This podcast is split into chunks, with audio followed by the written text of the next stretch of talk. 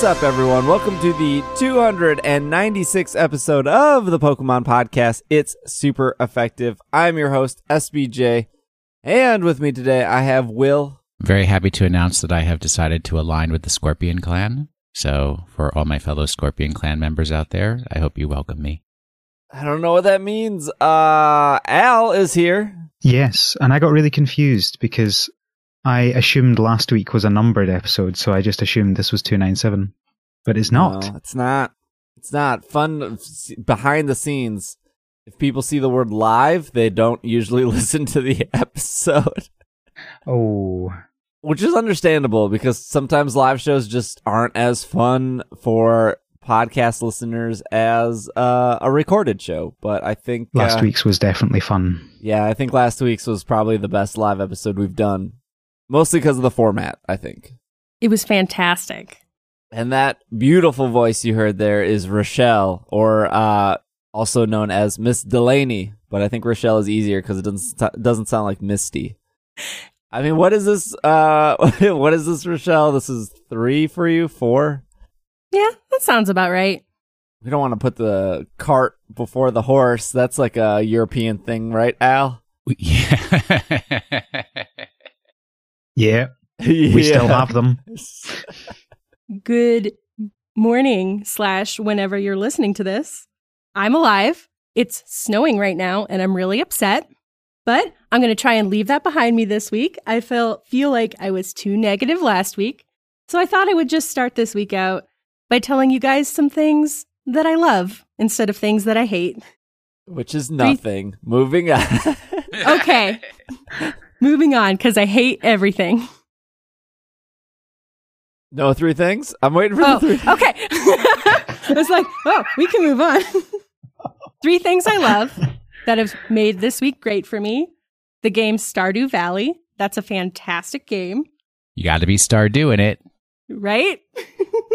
the new Fall Out Boy album. It's amazing. And Sailor Moon, which is a great show.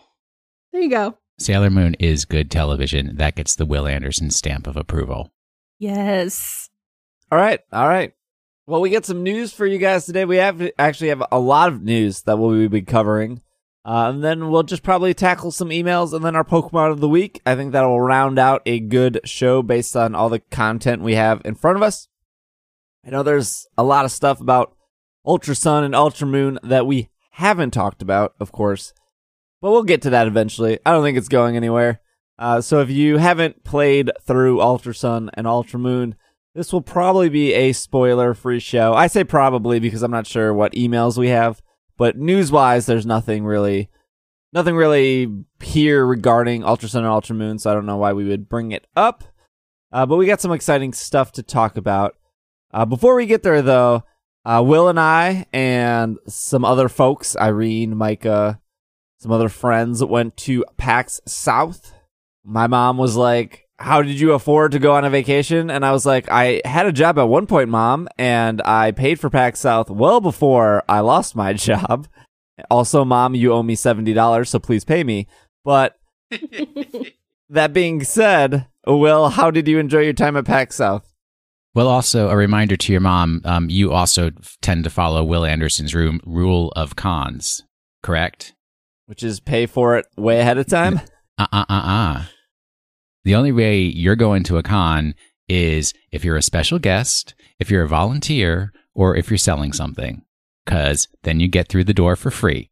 you don't have to pay that con fee. That's true, but like the con right? fee is so tiny compared to the hotel fee or the well, fee. That's true, but for PAX South, that's like eighty dollars you didn't have to pay, and for I'm sure PAX East is more expensive. Uh, I don't know. Uh, it might be hundred and ten dollars, but it's an extra day. Yeah. Well, I had a really good time. I really enjoyed every single person that we met there. I wish uh, that I wish that we had seen Sam, but uh, some of the other folks that we met were really cool. I know like Joe and Dax are two of the folks that came and saw us a couple of times and talked to us for a while. So that's really cool. And I always like talking to people after we do our panels. That's like that's like a highlight for me. So yeah, yeah we had lots a, of fun. We had a good turnout for our panel. They gave us a 400 person room, which I think is the biggest PAX have has given us. Uh, we got we filled about 250 according to the enforcers. Uh, I think at East, uh, we did 300 because that room was capped at 300, so we we we filled that to the brim. Uh, but we did 250, which I think is nothing to uh, nothing to be sad about.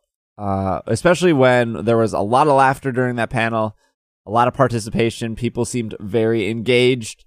So even though it was slightly smaller, well, PAX South overall is a very small con compared to East and West. Oh, definitely. It's like so tiny. yeah. I want to say like South is like one fourth the size of East, but I would I would wager to bet it's even smaller than that, based on like the show floor alone. Well, and and based on the fact like the two big names, well, three big names, Sony, Microsoft, and Nintendo, none of them were there. Yeah, Twitch So- wasn't even there. But I do feel bad because I didn't realize that there was going to be a Legend of the Five Rings Cote that weekend, and I as part of PAX South, and I could have done that. It's a bummer. It's a bummer. But Yeah, I just wanted to give a just wanted to give a shout out to all the people that came up during the panel or after the panel or just randomly. Uh, like we we got lunch with Vince, who uh is a fan that is from Oh, Minnesota right. originally. So that was super great. I, I there's a bunch of fans I'm like missing their names or I'm not remembering fully because it's I just woke up like 20 minutes ago. But Oh, and we should also say thank you to Zach because he like drove us around all over creation in San Antonio. Yes, yeah, yeah, yeah. We got our Corsolas, which was great as well in Pokemon Go. Shout out to Zach. Shout out to everyone else who just came up. Uh, it was very easy for people just to tweet at me and me just defaulting and saying, meet me at the Monster Hunter booth because it's the easiest booth to find on the show floor. and also it's Monster Hunter. Uh, that was really great. But let's, uh, let's, uh, speaking of really great, which apparently I said a lot during that panel, uh, let's jump over to some Pokemon news. Oh boy, what do we start with? We have so much news. What do we what do we start with? I think we start with uh let's start with what happened yesterday, which was the Pokemon Go Community Day, which apparently is going to be happening once a month. I don't know if any of you participated in Community Day before I read it. I bet I bet Rochelle sa- or I bet Rochelle says no. I did not, but my coworker who's really into Pokemon Go was so excited for it. Okay. All right. All right. So hold that thought. Al, did you participate in Community Day wherever, whatever time zone that was in in uh, Scotland? I did, yes, and Okay. it was good fun. All right. Hold that thought. Will, did you No. participate in Community Day? I liked when people tweeted all the things that they got from it. Does that All right. count? no, that doesn't. But okay. Uh, I'll read Well, what it's communi- it's part of the community. It's just not the community that's out on the streets. Uh, yeah, that's true. Half credit. So Community Day is a new thing that Niantic is rolling out, and I think it's really great overall. Uh, this is from Forbes because they Pokemon Go doesn't have a good. I think because Community ended, the details went away. Last year was all about standard bonuses and spawn challenges. This year we are getting catch challenges, login bonuses, and new Pokemon and more. The trend continues with Pokemon Community Day, a new monthly event that the developer is sponsoring to encourage people to get out and meet other like-minded players. So, Community Day took place on Saturday, January 20th between 3 between it was 3 hours long depending on where you lived. So in the Americas it was 11 a.m. to 2 p.m. uh Pacific Standard Time. In Europe, India, uh Africa and the Middle East it was 10 a.m. to 1 p.m. GMT. And then in the Asia Pacific, it was 12 p.m. to 3 p.m. JST. What really, what, what this all means is there's something specific that happens between those three hours. So in this case, there was a featured Pokemon. So I'm assuming, uh, there is going to be a featured Pokemon every single community day. In this case, it was Pikachu. Who would have guessed? Pikachu will know an exclusive move. In this case, it was Surf. Unfortunately, Pikachu did not have a surfboard, which was very disappointing. Uh, there was a bonus. In this case, it was double XP. And there was another bonus, which was three hour lures. I know I say that wrong. That's okay. Uh, so the event lasted three hours long. Lures normally last 30 minutes. In this case, it lasted three hours. Everyone loves double XP. I'm sure in the future, bonuses will probably be like double Stardust or double Candy or something of the sort. But what was not mentioned, which I think was the most important part about Community Day, is they increased the shiny rate for Pikachu. So it was a lot easier to find a shiny Pikachu if that is what you are hunting for. But man, Pikachu spawned like uh, rabbits on mating season. It was just Pikachu everywhere, all the time. Pikachu's left and right.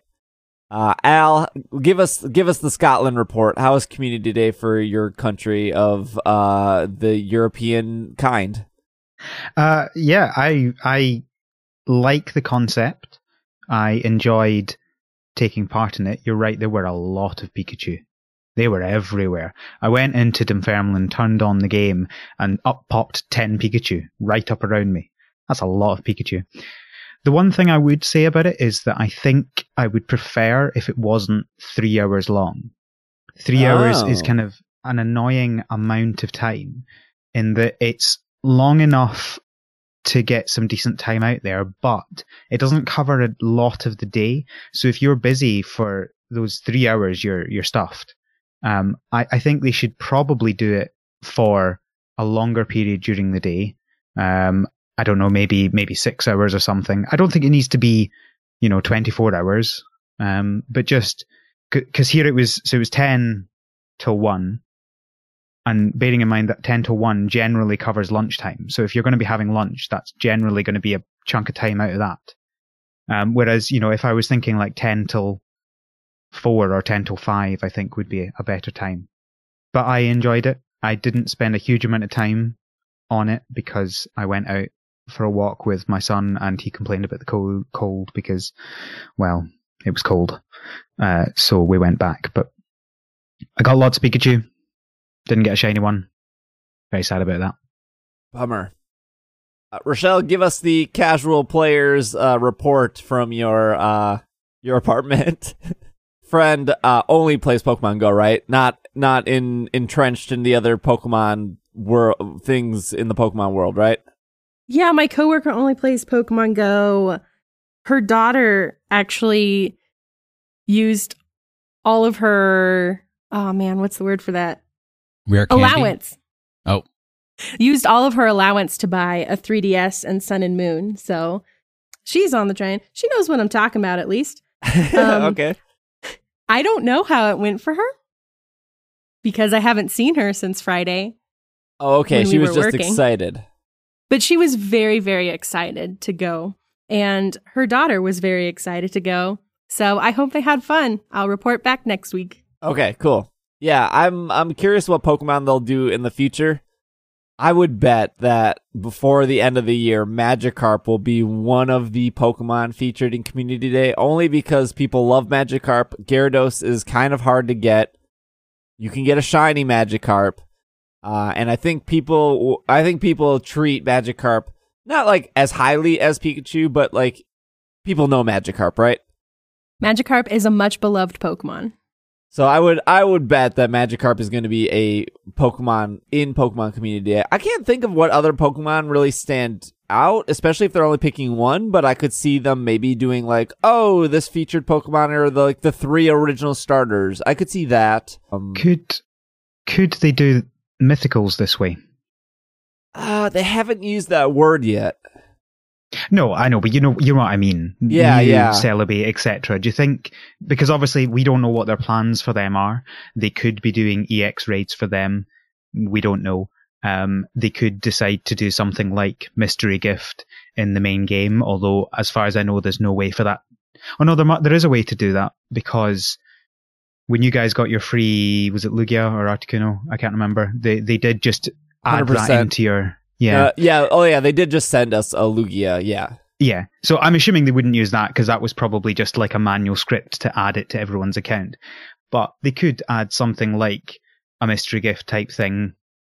But the other possibility is it could be this limited time. There's three hours to get your Mew. So something Al just said raised a question for me because in my flight back from San Antonio, uh, I was talking to the person on the plane next to me. I know that sounds horrifying to a lot of people, um, but he was saying that even though he plays a lot of Pokemon Go, he's never gotten an EX raid pass. Yeah. What what does he need to do? Uh, okay. lot to unfold here. So uh, for Al, I know there's an interview specifically with uh, some members of Niantic. I'm not sure if it was John Hanke or not, but they did say that they have they are very against having at least legendary Pokemon in the wild. I know legendary and mythical are different, and they haven't used the word mythical yet, but they have they have definitely doubled down on the fact that they are happy with legendary Pokemons appearing in raids, and they do not want them to be found in the wild. And I'm sure some people are fine with that. Some people hate that, but that is what it is. To tackle Will's point, EX raid passes are different than just standard raids. So, Will, when we were in Texas, we did Groudon, I think, a couple times, and then we did Kyogre, which is another part of our new story. I'll just knock that out of the way. Kyogre is appearing from February, uh, from now until February 14th. Uh, Groudon is now gone. That's the bit of news there. So, get your Kyogre before Valentine's Day.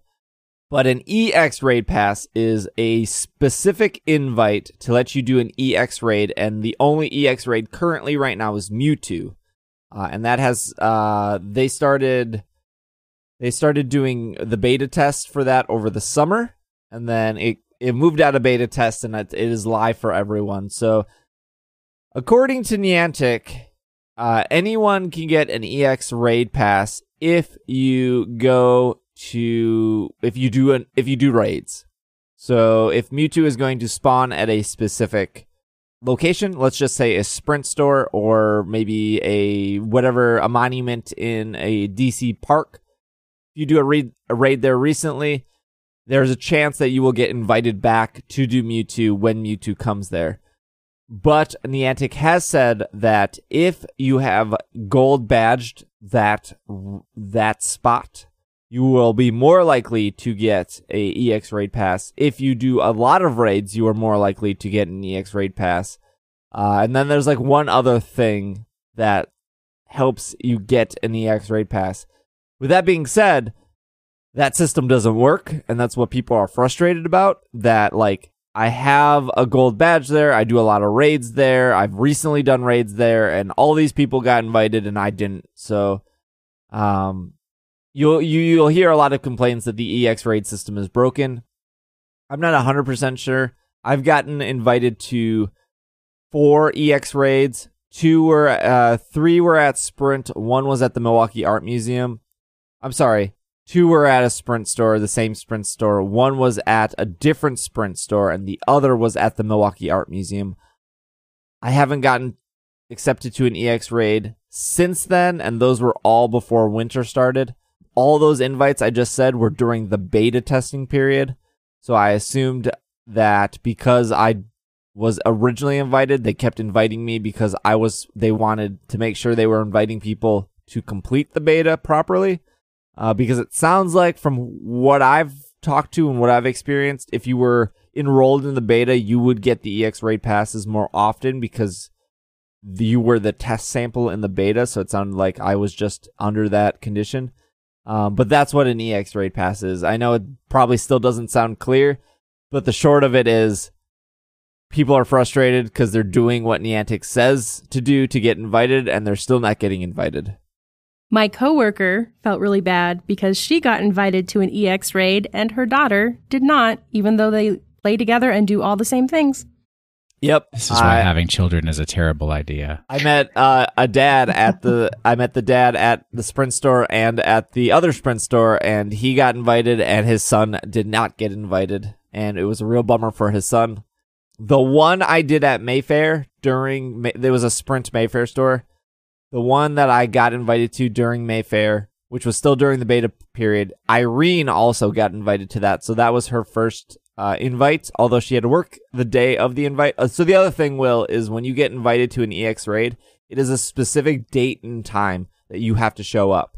And what the good thing about that is you know that there will be more than enough people there at the start time to do the raid. Every time I've showed up from Mewtwo, there's anywhere between 40 to 60 people. The bad thing is you have to show up at that time, otherwise you don't get another chance.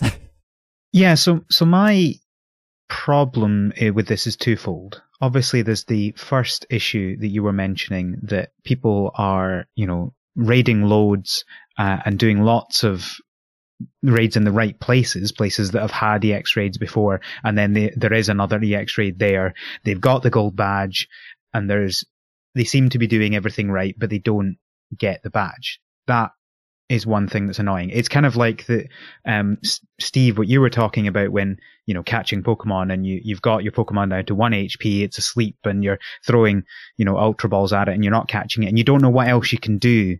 You're doing everything that you're meant to be doing, and you're still not getting it. So that that's the one frustrating thing. The other frustrating thing for me personally, and I know people have different opinions about this, but the annoying thing for me is it's it's hard to know where to raid. Now, obviously, there are places that have had EX raids before, and they say that parks are more likely to get EX raids. Yes. But you're still you're still guessing essentially. So you could go and raid at all of the EX, all the locations that have had EX raids before, and it might be that the EX raid is in a new place. That has happened before, um, and that is frustrating because I guess when you're when you're catching Pokemon, obviously there's a lot of similarities there. You don't know where Pokemon are going, to spawn, but when it's something like an EX raid, it's a little bit more frustrating. I think I'm totally happy with the invite system existing. I think that having some level to get across to get an EX raid makes sense. I think that should probably just be did a raid in the kind of vague area. I, obviously, you can't. You need to define what that means because we still have the issue then of it being unknown exactly what you need to do. But I th- think that doing just saying this person has done a raid that's close enough to where this is within a close enough time. So I don't know. You set things. Say you have to do a raid within, you know, twenty miles of it, within two weeks of it, or something like that. That makes sense. I'm fine with that because I think the point is they don't want just a Mewtwo spawning and either there being no one at it, as as Steve says, you want there to be people at a Mewtwo because they're so rare. And two, you don't want, you know, just a whole bunch of people who wouldn't know how raids work and stuff like that. So you know that everyone that is involved in a Mewtwo event has done a raid before. They know what they're doing. That makes sense. Um, I think the frustrating thing is just not knowing how to do it and also you you have to basically spend you know hours and hours raiding all over the place because you have they think we're not 100% sure but we think it's you have to raid less than a week before the ex raid passes go out. Which means that if there are say 10 places that have had ex raids in your city you're one you're having to raid all 10 of those places each week which on top of the fact that that's a lot of time, you also then have to pay for extra raid passes because you only get one a day for free. And oh, it's it's so complicated. I think is the point. Yeah, uh, it just it, it just sucks for people who do have like gold badges at gyms, and then people they know people that get invites to those gyms and they don't. When like Niantic has said like, hey, if you have a gold badge, you're more likely to get invited, and it's like, well, I've had a gold badge, and there's been three Mewtwo raids here, and I still Yeah. haven't gotten invited. And although like I did, and that's frustrating. I totally get it. Like I have four Mewtwo's uh, because Mewtwo's catch rate I think uh, is six percent in an EX raid, and just for reference, like Kyogre, Groudon, the legendary Beast, they were two percent. Uh, I can't remember what was three percent. Was that like I think the birds were three percent? But anyways, One of the one of the beasts was three percent, I think. Okay. Anyways, although like so I understand it's frustrating not getting invited, but otherwise but on the other hand, you have people that are like, "Oh, I haven't gotten an EX raid pass." And you're like, "Well, when's the last time you did a raid?" And they're like, "Well, I don't do raids." And it was like, "Well, that's at least your problem there." They are Yeah. they are rewarding people that are playing the game. It's just there are a lot of people playing the game a whole lot and they are not getting rewarded and and those are the people that are frustrated. But it is it is keeping out the people that are just like I just want Mewtwo and then I'm going to go back to not playing the game. And it's Niantic is trying to prevent that I think in in a sense. Like they want people to be playing the game at least you know 10 minutes every day which is you know really all you need to do. Yeah, and and I'm not saying that people should be able to get you know a Mewtwo without doing any raids. Absolutely, you know, but even doing you know a few raids a week, unless you're doing it in the right place, That's the problem. You know, all the X raids that happen near me either happen in a different city from where I work, so I have to explicitly go there in evenings or whatever, or they happen on the other side of the city that I work. So for me, it's a, a journey either before, after, or at lunchtime. And, and that's a lot of time to take out every day to do it. Well, on the plus side, out of everything Niantic has done, I think Community Day was pretty successful. Yeah, and I just want to add one thing to that that I forgot in my little bit is that when I was out at the park uh, catching all my uh, watery Pikachu's, they there were a lot of people, and it wasn't just like one group of people who have all organized to meet up. There were, you know, a good twenty couples of people walking around. Um, you know, in the in in you know three inches of snow, people were walking around very clearly playing Pokemon, which I've not seen for quite a while. You know, it, we saw it right at the beginning, and may have seen it a little bit around Gen two release, but apart from that, we've not not seen that amount of people. It's amazing how just a simple event got people up and out. Yeah, and I thought I thought it was great. I walked away with two shiny Pikachu, so I was very excited. Uh, I think I was I was playing with Mike. I uh, I think he walked away with five or six shiny Pikachu. That's Yeah, just, but you have incredible shiny catchy luck, catching luck. Right. We, we've all seen this on Twitch. I don't know about that. T- uh, 20 calls. Uh, got my shiny. now what am I going to do for the rest of the night? I mean, I do have the shiny charm. I mean, I've had a shiny time for years, and you're well on your way to catching up to me. So it's it's from like 20 years of never getting a shiny. It's all it's all coming You're- back real fast. You're just like catching four or five a day. And I'm like, the most exciting day of my life was the day that I got my first shiny ever. And I happened to catch two within like half an hour. And then it's like, that's it. That's it. And I thought I was lucky. Yeah. Yeah, I had two what was it this last week? I had 2 days where I caught 4 each. Oh jeez. It was ridiculous in a good way. I mean, it was great, but also like I'm kind of a little bit jealous. well, uh, I have no good transition from this. Let's talk about Pokken. That's still a thing. Did Uh, Al just groan? Well, we're talking about the DLC, yeah. Uh, well, first we're going to be talking about the tournament. Oh right, okay. Sorry, I'll I'll get back in my box. Okay. Just wake me uh, up when the DLC comes. I have opinions. All right, I will.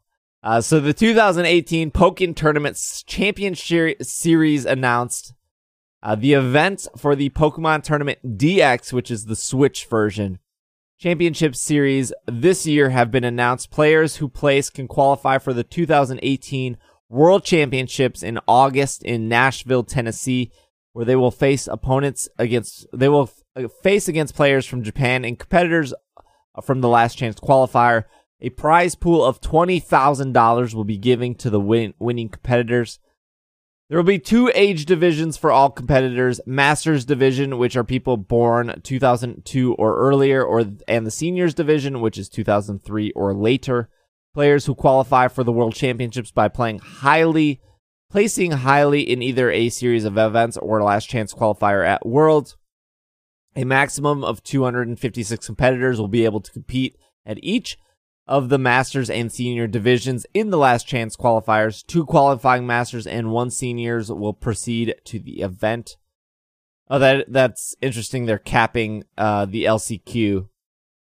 Okay, that's that's fine. We don't we don't need to debate what the how to get into that or what that is, but two of the people from the Last Chance qualifier will move on in Masters. One from Senior will move on to the main event.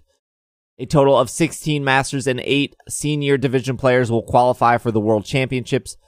Two Masters invited, two Masters, one Senior from Oceania, four Masters and two Seniors from uh, North America, and four Masters and two Seniors from the She- Sheffield Regional Championships. I think that's probably Europe. Uh, the remainder of the invitations will be rewarded to players from Japan and via the Last Chance qualifiers. Players must use must use the Hori wired controller or a fight stick. What?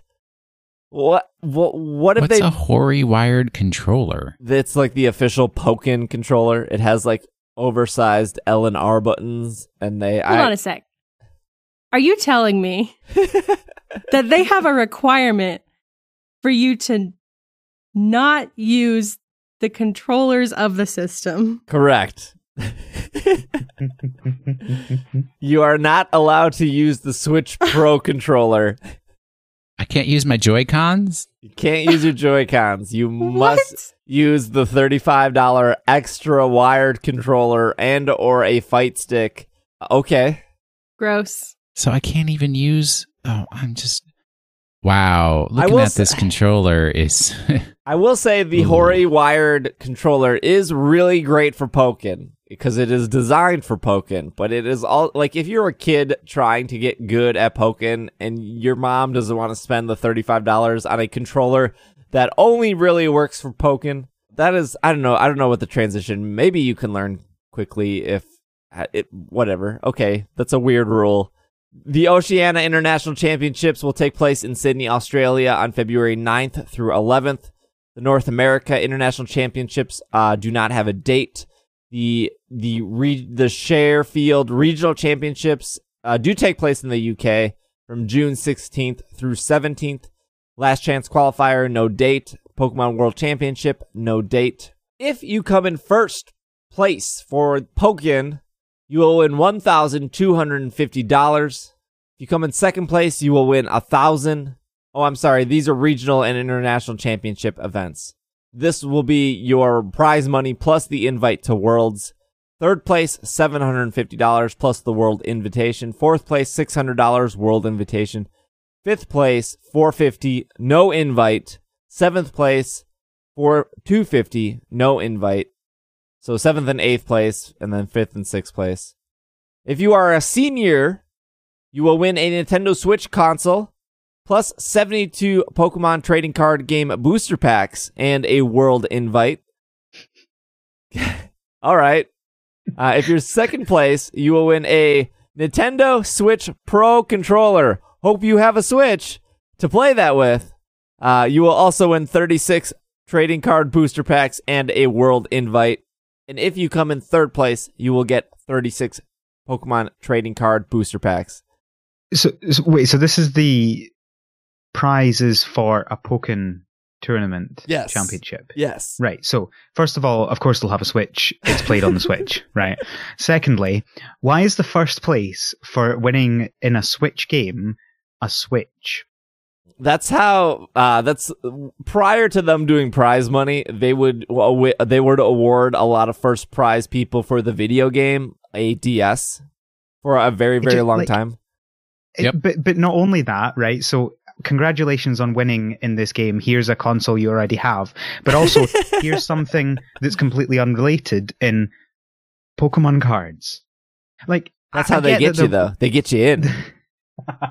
it's the first one's free. No, that like I'm not saying I wouldn't be happy with either of these. They just seem like really weird prizes for winning at Pokemon tournament. So the problem is that the seniors are 14 years old or younger. Um, so you you don't want to really give them money. That that just kind of causes tax and other weird problems. or their parents So- deal with tax. Yeah. Um so give them something that, you know, has a nominative monetary value, but that that can just, you know, open all the packs, find the good picks and sell them themselves and then that takes Nintendo out of the tax consideration. I know a lot of people though. Even uh, so, like if you win a TCG tournament, uh, you wouldn't believe, but your prize is more Pokemon card packs. Yes, it is. But that makes more sense. It to me, does. right? It's still it's still a bit weird because realistically, you have all the cards you need for this this tournament, right? They're not going to be ones that are going to be helpful in two years' time, anyway, right? But you know, give them eShop vouchers, right? That's something that is never going to be unuseful. They have a Switch. They clearly that's like that's still considered games. currency. Really? Yeah. At least in America. but I think the, I think the the funny thing about the like TCG players winning booster packs is I don't know anyone who's won who didn't go on and sell their cards without opening them. Just sell the booster packs straight as Because, like you said, Al, most of the people winning those tournaments, they have every card they need and every card they'll need going forward for the future tournaments. So for them, there's really no reason to open the packs. So they just sell it to get cash because they want the cash more. I really, really enjoy opening packs. So I, I would be, would probably be a bad candidate because r- realistically, I should sell the packs, but I like opening packs too much that I probably wouldn't. Yeah, that's that's a problem I have too. The the pack opening high, and I'm like, I could literally save money just buying single cards, but nope. I want to rip open a pack and see if I can get a special extra foily one. Ugh. But my recommendation, and you know, when I've been thinking about this, because obviously I play more trading card games than any person my age should, is that what they should do is they should time it out so that winners of these, like especially like worlds and regionals, get sets from the upcoming you know get boxes of the upcoming set not the set that is just most recently out. Because then that makes it special. Yeah. that makes That'd it something that they want that they would want to keep because nobody has access to those cards yet. Oh you won a tournament you get access to those cards. You can't play them Yeah. but you at least have access to them before anybody else That and crucially, cool. it's not something you already have. Like you physically can't already have them. yeah World Championships, if you do make it to the World Championships, again, this is just for Pokken. First place, you're winning $6,000. Second place, 4000 Third place, 3000 Fourth place, 2000 Fifth and sixth place, 1500 And seventh and eighth place, 1000 This is where they change it up. And I think they change this to money for seniors only because they only have to deal with three people individually for tax purposes. But senior division first place, $3,000 Pokemon Visa prepaid card. Second place, 1,500 Pokemon Visa. Third place, $500 Pokemon Visa. So, well, going back to Al and saying like, why don't you give people money or eShop? The the one the one through third place are for what four different countries Australia, UK, North America, and Japan. Whereas now all of these people, if you're if you're going to the World Championships, you're going to be in Nashville, and they only have to deal with three people specifically for tax purposes, instead of like 15, 12, 15 people internationally for tax purposes. I don't know. I don't know what the justification is, but there are your prizes.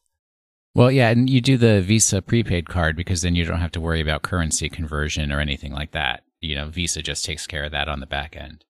What makes it a Pokemon Visa prepaid card? like, are there Pokemon on it? I think there's just like, Pokemon do you get a fancy design? Yeah, I think it's just You can only buy Pokemon stuff with it. well in Japan you can get a Pokemon credit card from Japan gets all the good stuff from. Visa. Yeah, they do get all the good stuff. Let's move on to the DLC for Pokken, uh, which Ah. is Aegislash and Blastoise to be announced as playable characters in Pokken Tournament DX as part of as an upcoming paid DLC. The DLC will be sold in a battle pack, which features two waves of DLC. The first wave will be available January 31st and will feature the technical style battle Pokemon Aegislash and its new support Pokemon, including Mega Rayquaza and Mimikyu. The second wave will be available uh, from March 23rd, 2018, and will feature the new battle Pokemon Blastoise and the new support set, including Mew and Celebi. The battle pack will also include avatars and other unspecified content. Nothing like paying $15 for something you don't know what you're getting. The battle pack will be uh, available for purchase, although content will not be available until the dates that I listed. They will cost $15 in the United States and 1800 yen in Japan. This DLC is only for the Nintendo Switch and Pokken Tournament DX. It will not be available for the Wii U game, of course.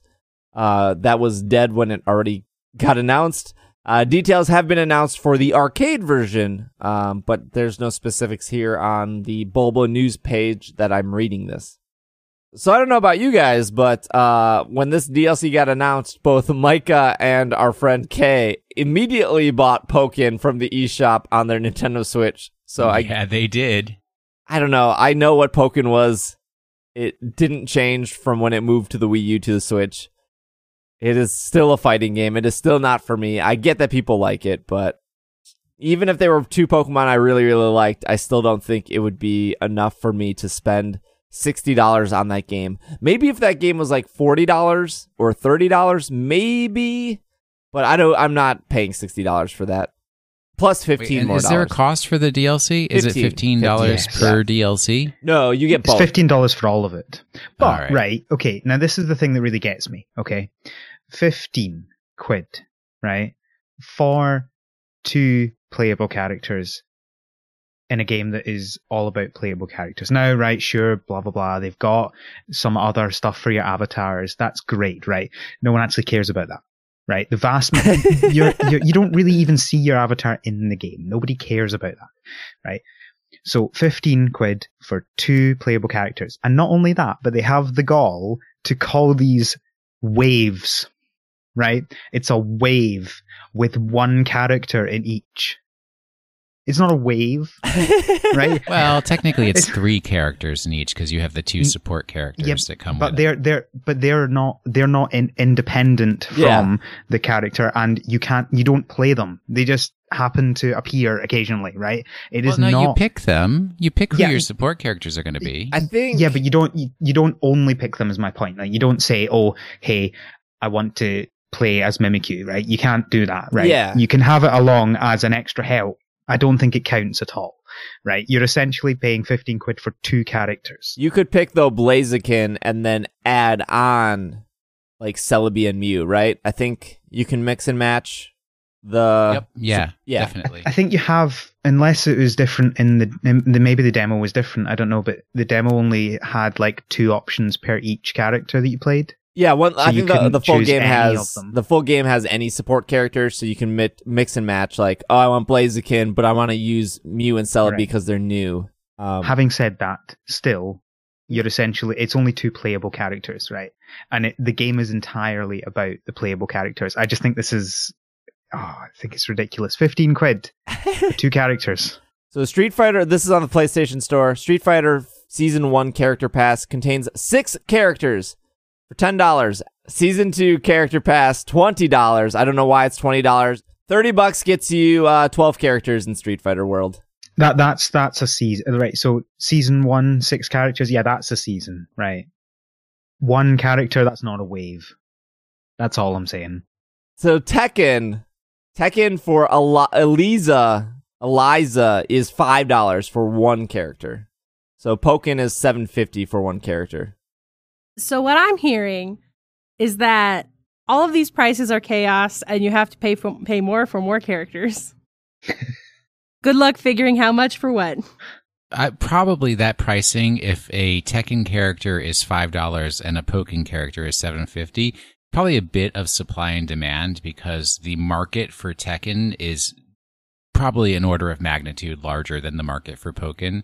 So, in order to recover their development costs, they they can charge a lower overhead on Tekken characters because they're just going to make so much more off of it than they will off even the best selling Pokken character. Right. I also assume that like because there are more companies involved, the price goes up. So for example, with Tekken, I, I'm the I, I'm I'm probably not right at all, but this is just an example. With Tekken, you're splitting it between the Tekken team and Banco Namco, N- Bandai Namco. with with Pokken, you're probably splitting it between let's just say the Tekken team, Bandai Namco, and the Pokemon Company. So you're splitting it more ways. So you have to increase the price in order to split that properly. Otherwise, somebody's getting shortchanged. But I mean, there's also a thing in that if you quite often with with video games, if you lower the price, you increase the sales because most people have a set amount of money that they're going to spend on games. They don't. Yeah, but that doesn't really apply for DLC because you're already constrained by the people who have made the original purchase, and now you're going to have a smaller set of people getting the DLC. Having said that, it does encourage people to buy the game more. Like Steve has already talked about two people that are now going to buy the game because of this DLC. Oh, they bought oh, it. but Kay and Kay and Micah are not your average video game player, and I they were under the sway of PAX South. They were- Still happens though. yeah, it still happens. I yeah, I mean, like if you are if you are still playing Pokken to this day, Pokken's been out for what like two three months now. June or July, I think DX came out. In the summer, it did. All right. Well, I think so. obviously I didn't buy it, so um, but if you're still playing Pokken to this date, what is fifteen dollars at this point, right? I mean, if you're still playing it after all these months, fifteen more dollars for two new characters for a game you clearly love. It came out in September. What what is fifteen dollars after like six months of playing a game you love? It's probably nothing. Enjoy your uh Slash and your Blastoise. No Hawlucha. That's the real bummer. They're really missing out on that one. they could. I'm sure there's people who would buy the game just for Hawlucha. Oh yeah, totally. Uh, let's take a quick break. Uh, we got two more news articles, and they're uh, probably a little bit more than the last two. Maybe not, but uh, we've been going for too long. This podcast is always way too long. Uh, we'll take a quick break, and then we'll come back, and we're going to talk about Detective Pikachu and uh, the new yearly promotion that is happening for the video games. So we will be right back. And we're just gonna, you know, set the burners, the, the, the back burners on the stove. We're gonna put it on low. We're gonna put our soup back there. Put our soup back there. Back there. Here- Here's my opinion. I don't think there is a single idiomatic expression in the entire English language that Steve can't get wrong. Oh, you didn't like my stove analogy? We're gonna put our soup back there. Put our soup back there. Put our soup back there. Here- Here's my opinion. We're gonna put our soup back there. Put our soup back there. Put our soup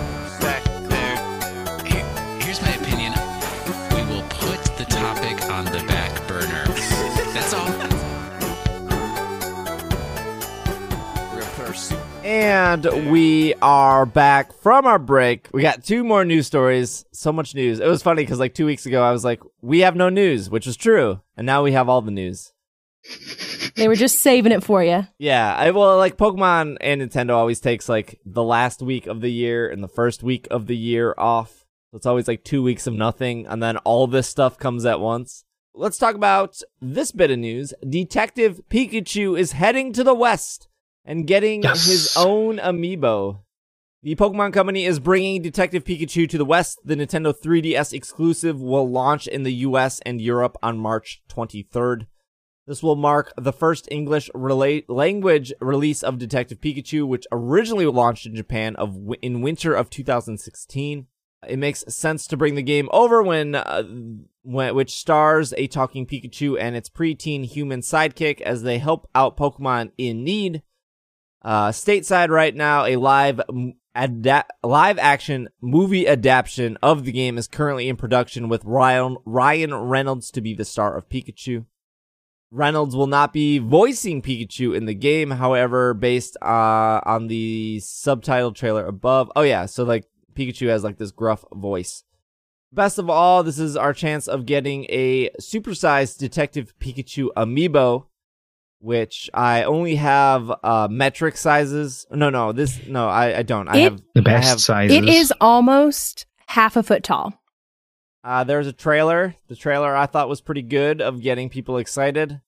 That This- trailer is really, really good. This is to us now, uh, well over a year old game. I think there's three parts of the game, and Japan just got part two pretty recently. I'm not sure when the date was, but Japan doesn't even have part three yet. I, I don't know. Are you guys excited for this? I mean, I'm excited to play it. It's going to be fun, even if it's not the most challenging of games out there. It's just exciting to finally have it. It Not all games kinda have to be challenging. Sorry. No, you're right. Not all games have to be challenging. Sometimes you just want to play a fun, silly game about a talking Pikachu. This sounds great. I'm very excited. Did uh, did any of you guys play like the Professor Layton games? No. Cricket tunes. I guess not. All right.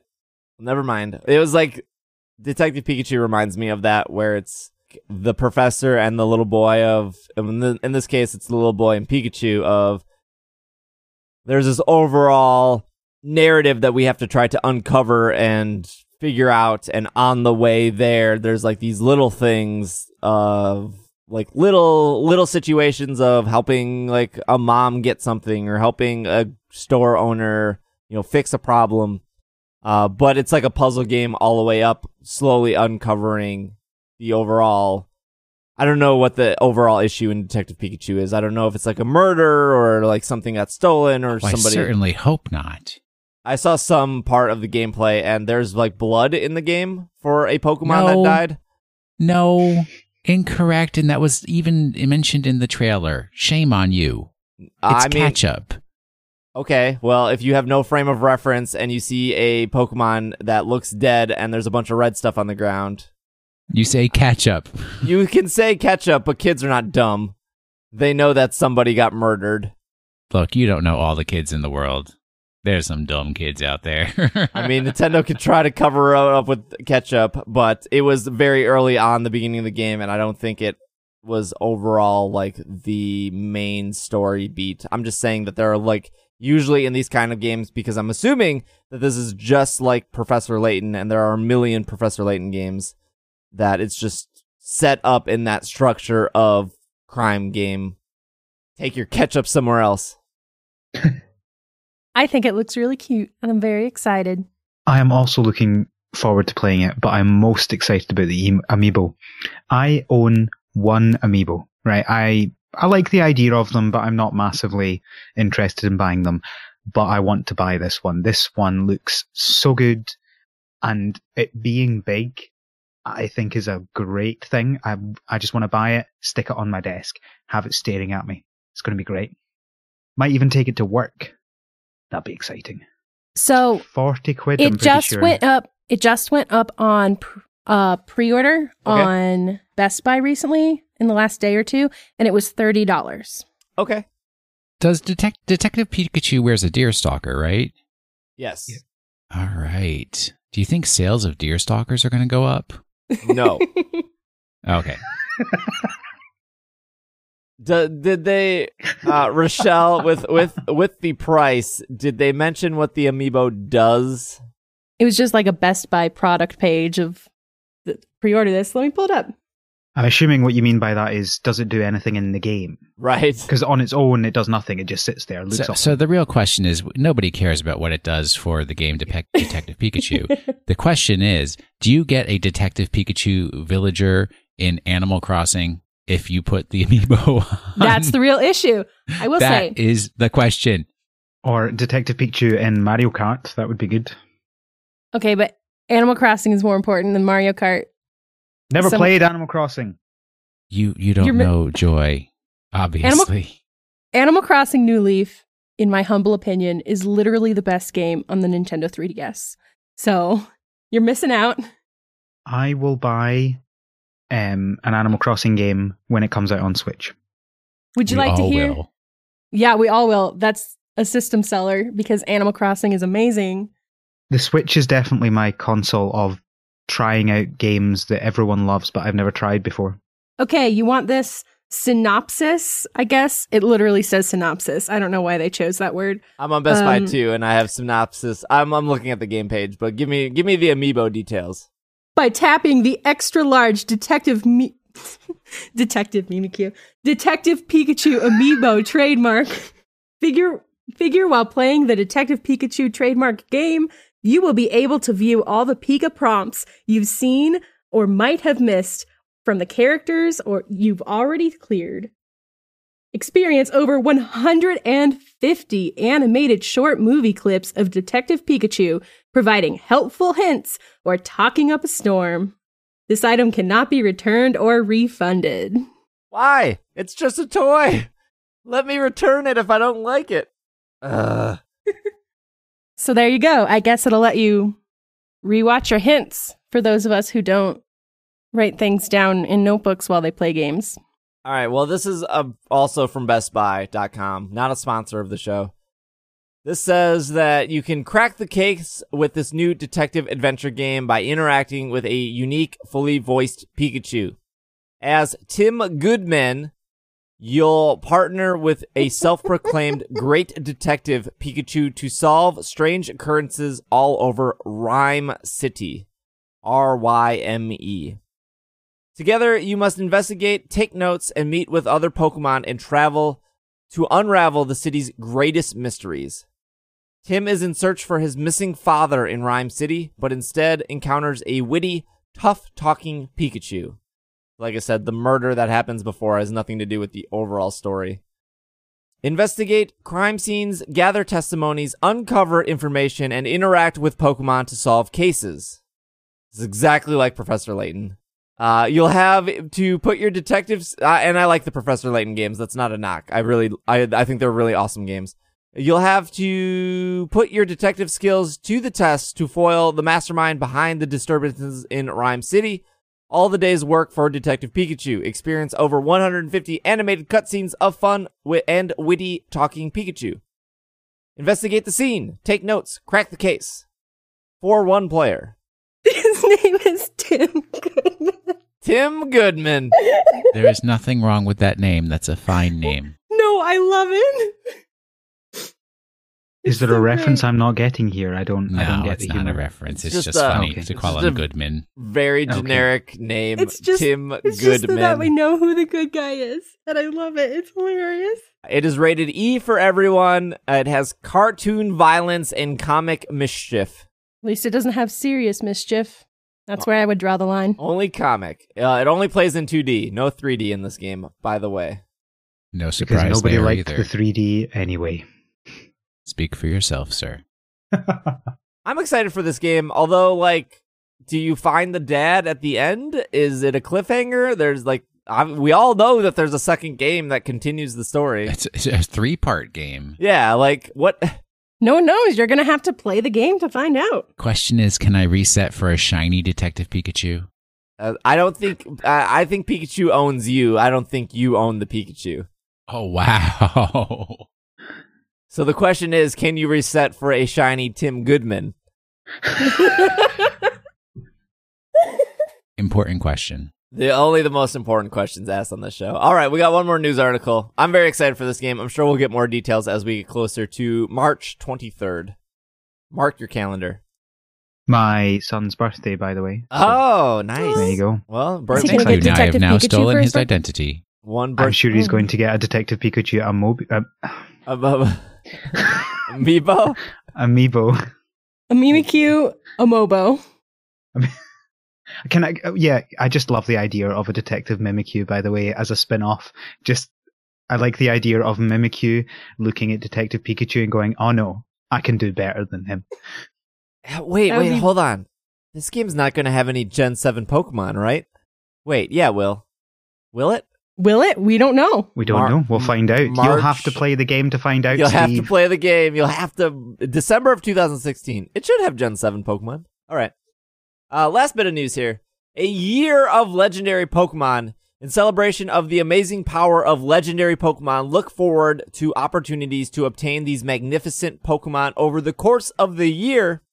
Every one of the Pokemon you'll get for Ultra Sun, Ultra Moon, Sun or Moon games will at least be level 60 and will know awesome moves to help you dominate in battle. Plus, they may be holding a valuable golden bottle cap to let you maximize an individual strength of one of your Pokemon via hyper training. Have fun collecting and battling with this Pokemon all year long.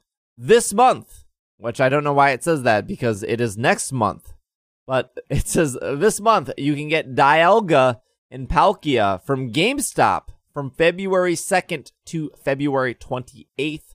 These will be, oh, okay. So these have really different, not really different, but anyways, uh, I'll, re- I'll just read it. The legendary duo of Palkia and Dialga leads the year-long parade of, le- oh, I like that word, parade, of legendary Pokemon. Palkia and Dialga will be available at participating GameStop stores starting February 2nd to, um, to February 28th. Visit GameStop to receive a code to get Palkia in your Pokemon Ultra Sun or Ultra or Sun games, or Dialga in your Ultra Moon or Moon games. Be sure to redeem the code by May 23rd. So this is important because if you have Moon, or so so they pitch this as you can get either or, but it's obviously clear that if you have Ultra Sun, you will be getting Palkia because you already can get the other one. So uh, if you get both, then you can get Giratina and the wormholes. This all makes sense. Oh, okay. I had a moment where I was like, you mean I have to have all the games to get all the legendaries? And then I remembered that you can get legendary Pokemon in the wormholes. Yes. So, So- they're giving you the ones that you don't get in your version of the wormhole. Correct. And then be- so like you can get Entei in one game and Raikou Raikou in the other, but because of this distribution, you'll be able to get both. And be once you have both in your game, it will unlock Suicune in the wormhole. I believe I love that. I believe this unlocks uh Giratina. Yeah. I love that they're giving you the one that you can't get in your game. Just It's really cool. I was going to say like just eliminate that human interaction, but I meant it in a good way, but there's no way to make that sound in a good way. Well, it does. It, I think what yeah, what you're meaning is that it the whole idea around giving you one uh, of a pair is to encourage you to trade with other people, but they know that not everyone can, and so this is your chance. If you don't have anyone to be able to trade with, then you can get it yourself. So exactly. loners can have all the Pokemon as well. I want to I want to make this real clear at the start of this year, of the start of 2018 because we're going to have about 10 months of this. So I just want to be real clear. If GameStop does not have code cards, they can any GameStop can print you out a code on a receipt. That there's no reason for you to walk out of a GameStop empty-handed because they ran out of code cards. There's no fee for this. You don't need to pre-order a game. You don't need to do a special dance for them. If they do not have code cards, just ask them to print it on a receipt. They can do it. They've been doing it for years. There's not a single Pokemon promotion that they haven't been able to print out receipt. If they didn't do this, Pokemon would probably not partner with them. So please do not leave uh, your GameStop without your code, whether it is on cardboard or it is on paper. I just want to make that clear. Very good. The there is a difference between Ultra Sun, Ultra Moon, Sun and Moon. Obviously, they're different uh things in outer space. We know that, but in uh, Ultra Sun, your Palkia will be level 100, and if you redeem it in just normal Sun, it will be level 60. They will know different moves as well. In Ultra Sun, it will know spa- Spatial Rend, Aurora Sphere, Draco Meteor, and Hydro Pump. And then in Sun, it will know Aura Sphere, Aqua Tail, Special Rend, and Hydro Pump. Is help me out here. Is one of those move sets significantly better than the other? I don't know. Hmm. I'm pretty sure it also said that if you're doing it in the ultras, you get a gold bottle cap, whereas if you do it in Sun and Moon, you don't. But I mean, if you already own, if you own Ultra Sun and Ultra and and, and Sun for Palkia, for example, I'm just using Palkia because it's easier for me to say. You should just walk out with two code cards, right? So you can redeem one in both games you own. Yeah. Agreed. Most Game Stops, I know, I don't know about you guys, but I will actually, I'll go in and they'll actually ask me how many games I have and give me that many codes. Yeah, I've had GameStops that are like one code per person, but I don't, No. I don't go to those GameStops anymore. No, no, don't, because that's silly. Like, first of all, they're trying to make it sound like they have to ration them. They don't have to ration them. Back to what Steve was saying. Like, last time I went to get a code from GameStop, they're like, I was going to give you three, but I accidentally printed out five. Here's five. like, they can, they have unlimited numbers. Again, Yes. reinforce this. Don't, don't believe their lies. This is the year of not believing GameStop lies. Get your legendary Pokemon. I, I just had this vision of the next time they do a Hoopa distribution, R- Rochelle's going to walk into GameStop and say, I brought my own register tape. Just fill it. just keep printing. Keep I just, keep printing those codes. I hope it's something like that, honestly, because the last time I had to sit for a whole day in a McDonald's listening to children scream in a playpen, it was not ideal. So, So in March, you're gonna have a. You're gonna. I'm. I'm not gonna say have a choice. It depends on what game you have. Uh, you'll figure it out. Obviously, if you get Reg, I think Regigigas is in Sun, so you will be getting Heatran. So March is Heatran and Regigigas. In April, it is Raikou and Entei. Entei. In May, it is Xerneas and Yveltal. In June, you're gonna get yourself a shiny Zygarde. Shiny Zygarde. In Yeah. July, First time we've had We- a shiny Zygarde. we Yes, can finally Zygarde. complete the set because a while back they released the shiny um, Xerneas and Yveltal, so Did we can finally complete the trio. Yeah, Oh Did I heck not- yeah! Did I not get those? Maybe I did. It's the one that Oh, looks no, like a bacon because it's Yeah, white I know and what red. it looks like. I that's just where don't know. Bacon Bird comes from. I don't know if I got it. The trainer, the trainer ID on those ones was X, Y, and Z. Yes, I have a spare if you would like, Steve. I might. I, well, I'll have to check my Pokemon bank. It is my Pokemon bank's a disaster right now, so it's worse than my. Let me know because I have a couple spare stats. it's- This is trading trading mythicals is my is my jam. in July. It is Tornadus or Thundurus, and of course, when you have both, that'll summon Landorus. Uh, in August is Groudon and Kyogre, or as somebody at a Pokemon Go raid called it, Koger, which I thought was really funny. That's really cute. In September, it was La- it's Latios and Latias. When you get both of those, it summons Ash so he can give them a kiss. Would you stop? Uh, oh man, you can never let it get by. In October, it is Reshiram and Zekrom. Summons Kyurem, of course. In No, Nov- it summons Will Anderson is what that summons. in November, it summons Ho-Oh and Lugia. I don't know why I started saying summons, but uh, there you go. There's all the distributions. There's none for January. There's none for December. Wait, wait, wait, wait, wait. There's none for December. There's none for December. So people are thinking that a new Pokemon game will come out in December because there is none. Uh, I think that is just. I think that is just. It had uh, better because now I'm really disappointed that they're like Rochelle doesn't get any fancy Pokemon for her birthday. Ugh. December will be or- Hoopa. Oh my gosh. It won't happen, but I would be so happy. yeah, so that I think it's cool. I think it's cool that they're doing this. Keeps Pokemon on the radar at least once a month for people of like, oh, I stopped playing Pokemon, but hey, I want to get this distribution. I'm going to go to GameStop. It gets people playing the game, honestly, because you know if you're powering up your game to redeem yourself a Koger, then you might actually put a couple more hours into the game, and that those couple more hours might lead to you playing the game more and they're doing that pretty much every single month. So I think it is a really good way to keep Pokemon players coming back. Uh, it at least gives us news to talk about every single month, so that's good. It's Kyogre. I know it's Kyogre. I'm just saying. I love this. I think this is a great idea. I'm very proud of them. Good job, guys. I think so too. Also, uh, I missed the memo, but I didn't know that officially that Type Null and Silvally were legendary, but they are, I guess. So they're one of two po- legendary Pokemon that evolve. The other being Cosmog.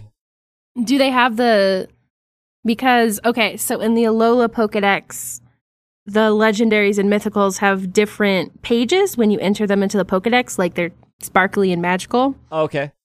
Did they have that? Ah, I, think they did. I don't know. It's been a long time. Well, it's it's programmed into the game as a legendary, so I would assume so. Yeah. So, yeah, I'm the other- pretty the sure other- they did, but I don't think they ever like explicitly pointed it out. They're just like it has a sparkly page, so it's Right. legendary. Right. Yeah, it never it never said in game other than programmed into the code that it was a legendary. This is the first time we've had officially outside of um you know looking at the code that they are legendary. The other interesting thing, um, and this contradicts the code in the games, is that the website says that Ultra Beasts, or it doesn't say in these words, but it says that the Ultra Beasts aren't legendaries. Correct. So Ultra Beasts are their But- own thing, like baby Pokemon. But the games program them as legendaries. Oh, I see. So that's interesting. You you know the code stuff, Al, which I appreciate. So the uh, so some people were like, I can't believe you didn't know Type Null and Silvally are legendary. The only reason I didn't jump to the conclusion that they're legendary, obviously this Pokemon's announcement here with the year of legendary confirms it, is the only reason I didn't want to jump to that conclusion is because when generation what game is Rotom in? Four? Three?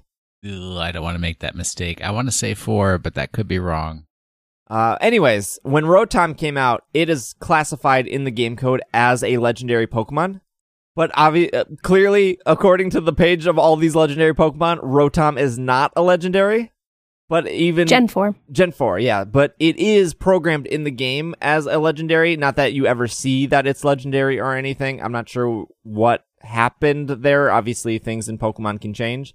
Uh, Rotom's not a legendary at the end of the day. But in Generation 4, I'm pretty sure it's classified as a legendary in the game code. So, you know, most people wouldn't see it. uh, unless they're Al and they understand code. that's the that's the only reason I didn't want to jump to the conclusion that Type Null and Silvally were legendary because I just maybe thought it was a game game code only kind of thing, but uh, they are.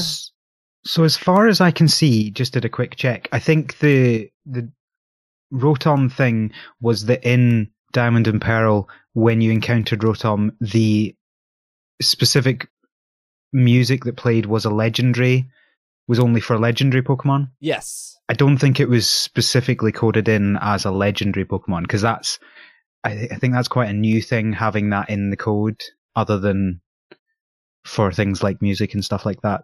Yeah, and the other thing is that these are just arbitrary collections. Like in many cases, it doesn't actually make any difference. They're all Pokemon at the end of the day. Yeah, exactly. But I mean, if you were if you were confused of what were and were not legendary Pokemon, I think this uh, I think this does a real good job at letting you know that these are the legendary Pokemon. I don't think there are any mistakes here.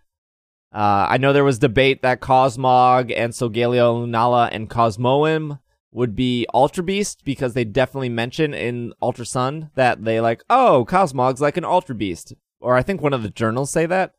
But Pokemon is confirming that it is not an Ultra Beast because Ultra Beasts are not on this page, that this line is legendary. So I mean, there's nothing to say that it couldn't be both. I think I mean, it depends how you're defining these things, but yeah. yeah. I think what it is is that in terms of code, it's a legendary.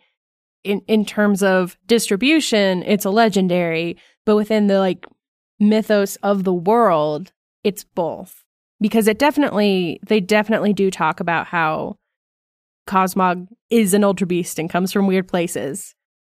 Obviously, they have to be common. That's why I don't, yeah, I mean, I don't know. I mean, Pokemon. That's why- it's Pokemon games. They can they can call them whatever they want. Oh, I don't know. I, th- I think the point is that there's disagreement within Pokemon themselves because obviously, if Game Freak have them programmed into the game as legendaries, yet the Pokemon, the company website is saying they're not legendaries. Ultra Beast that is not not um, uh, Cosmog etc.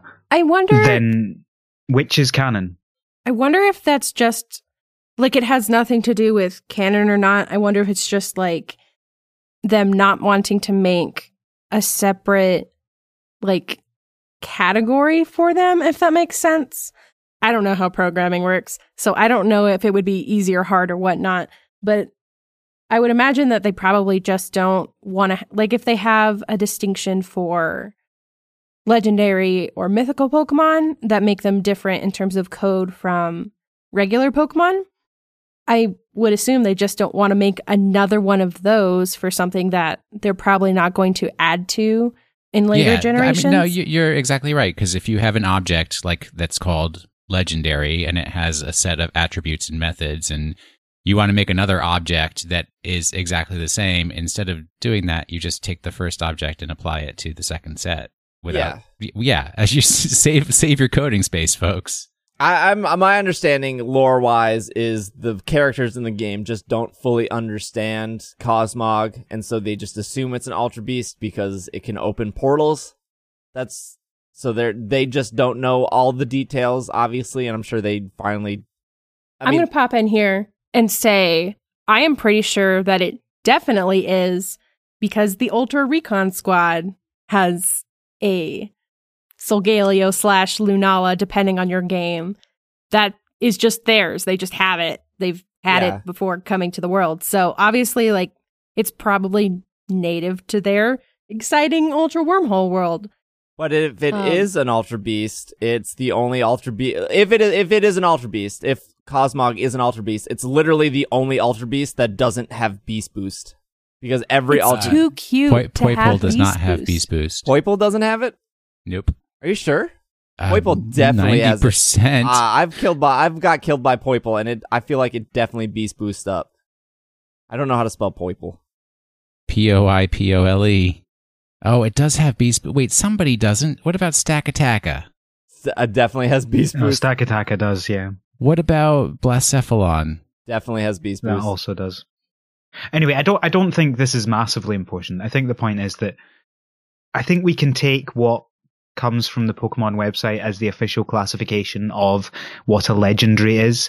If there's some disagreement in the code of the games, but it's never actually really used for anything. I mean, it's it's basically not used for anything. Um, then I don't think that matters. I think what counts as canon is what is shown to us, right? And in game, there's nothing that says this is a legendary and this isn't. Yeah, yeah, yeah. And so this is the closest thing we have to it, and I think that's fine. All right, we're going to uh, skip emails just because the show is running a little long. We have a bunch of emails stacked up from the last couple weeks, but if you want to add to that stack, you're more than welcome to. Uh, we'll get through all of them, especially, I don't know if we're going to get as much Pokemon news as we've gotten these last like 10 days here. Uh, but you can email me at sbj at pkmncast.com or you go to pokemonpodcast.com, hit the contact button. That will also send an email.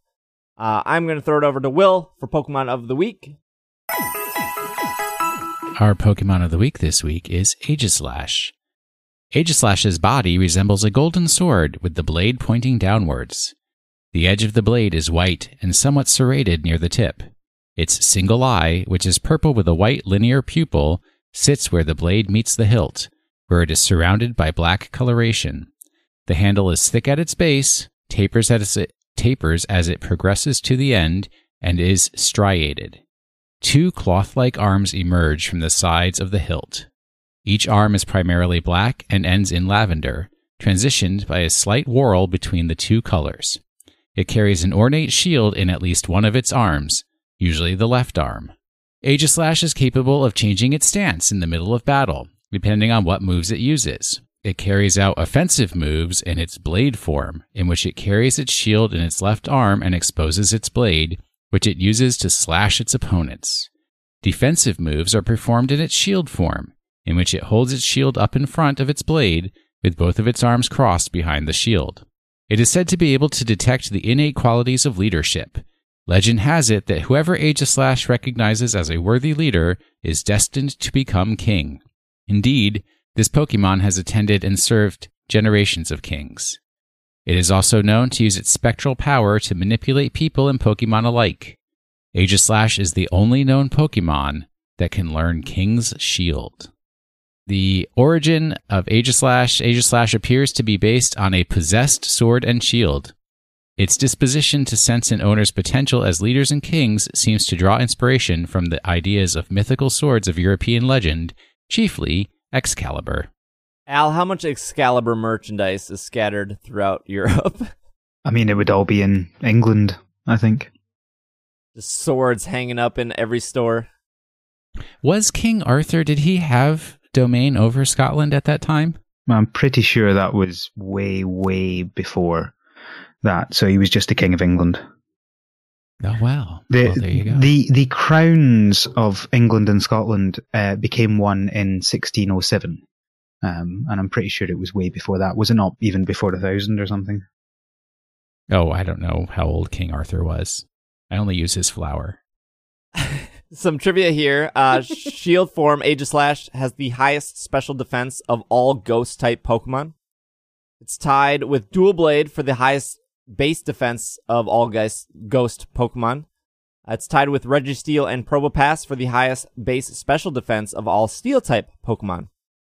No other Pokemon has the same type combination as Aegislash and its evolutionary relatives. And Aegislash was designed by Hitoshi Ariga. I've definitely said that wrong.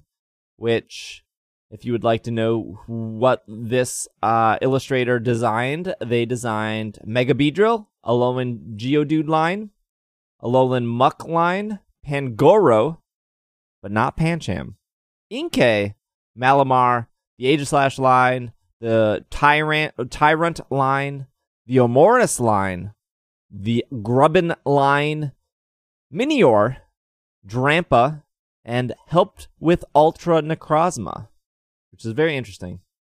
They started in Gen 6, it seems like, as a Pokemon creator. Mega Beedrill is really great too. Rochelle, do you want to give us some shiny knowledge here? You bet I do. So, Shiny Aegislash has a black body and gold accents on its arms And the outside of the blade is red like the blood of your enemies. Oh, yeah. Nice. Or the ketchup of your enemies, depending. Sorry, yeah, there's no blood in Pokemon. Red like the ketchup of your enemies. Perfect. Perfect. No, Detective no, we've been- Pikachu would be proud. We've been over this. There is blood in Pokemon. yeah, that's true. That's true. Zubat, the Zubat line. Yeah. Yeah. Talks about Steve, that can you get me a shiny Aegislash, please? Uh, can you get Honedge in uh Ultra Sun, Ultra Moon? I don't think you can. Can you? What? Oh, of course, you don't like breeding, do you? Uh, I mean, I could breed, but I like Well, SOS. that's not shiny hunting. Yeah, it's not the hunt. I like the hunt, Al. I like the the thrill of the hunt. Thrill of the hunt. Can you get Honedge? I don't think you can. I would have uh, because I completed my Pokedex and there was definitely no Honedge. Uh, It's not. Poke- it's not an island Uh, scan. Akala Pokemon. Outskirts Island Scan on Yeah. Wednesdays. There you go. Island scan. Uh, island scan would mean I have to soft reset, and that's not good hunting. Oh, that's true. You're so fussy Alright, with I your guess- hunting. I know. I'm a very specific hunter. well, I think that will wrap up our show for you guys today. I appreciate you listening. Hopefully, there was enough news to keep you enthralled. Is that a word? Yes. If uh, if you want more Pokemon content, I am pretty much streaming every single day. A lot of shiny hunting, uh, of course, as Al mentioned. But uh, we are really, really, really close to getting partnered on Twitch, uh, which is like I don't know. It's kind of like getting verified on Twitter, or just means that like I could plausibly make Twitch and podcasting full time jobs, and I wouldn't have to worry about pli- applying for jobs or unemployment and stuff like that. So if you want to help with that. Uh, this would be the week to tune on in to Twitch, twitch.tv slash pkmncast. Uh, everyone in Slack and just podcast listeners have been very nice coming out, saying hi, hanging out. I think it's a good time. Rochelle is usually there. I'm usually there quietly lurking, watching, waiting Wait, waiting for the moment. for the perfect moment to strike. In order to get partnership, you need to have an average view count of 75 viewers at all times, and we've been pretty much hitting that uh, for the last couple weeks. I think we just have to do it for about another seven to 10 days, and then we can apply for partnership because we'll have that little checkbox light up, which means you can go ahead and apply. And nine times out of 10, if that box lights up, you're going to get partnership. They might tell you, like, oh, just keep going for another week, but if they tell you that, you're pretty much foot's in the door at that point. So, uh, if you want to help out with that, uh, just uh, keep up to date with either Slack or Twitter when I go live, or on Twitch, or on Twitch when you have notifications. That'll tell you. But uh, I would appreciate you guys coming out, especially when uh, we're at the home stretch here for partnership. Uh, otherwise, um, if you want to help out in another way, you can leave us a review in iTunes if you care to do so. Reviews in iTunes slash Apple Podcasts really help. We have some Twitters.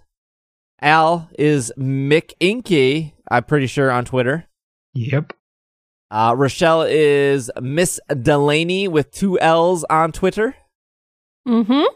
Will is at Wash in the Sink. Usually. Usually, usually you're washing in the sink. I am at Dragging a Lake. You can follow the podcast on Twitter at Pokemon Podcast.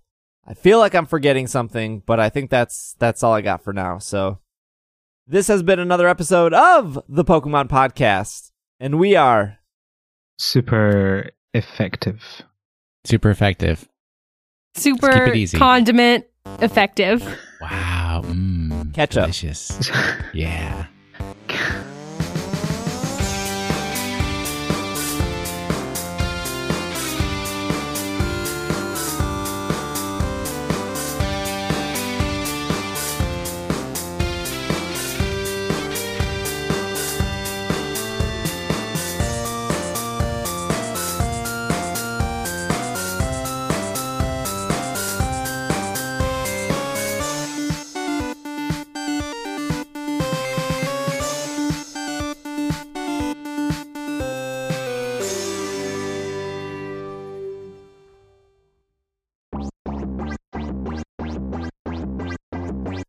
It's Super Effective was created and produced by me, Steve Black Jr.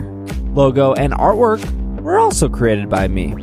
The music on ISE was created by Nicholas Burgess. If you enjoy ISE, consider leaving a review on Apple Podcast or just tell a fellow friend about the show.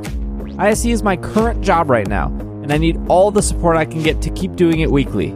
If you'd like to support ISE, you can do so on Patreon. You can support me by heading over to ise.cash. For as little as $2 a month, you'll gain access to our Slack community where you can battle, trade, and chat with other trainers. And for $5 a month, you'll gain access to our bonus anime podcast. A quick shout out to our producers of this show, which include Robert, Kevin, Albert, Mason, Kay, and Cygnus. Thank you all for listening.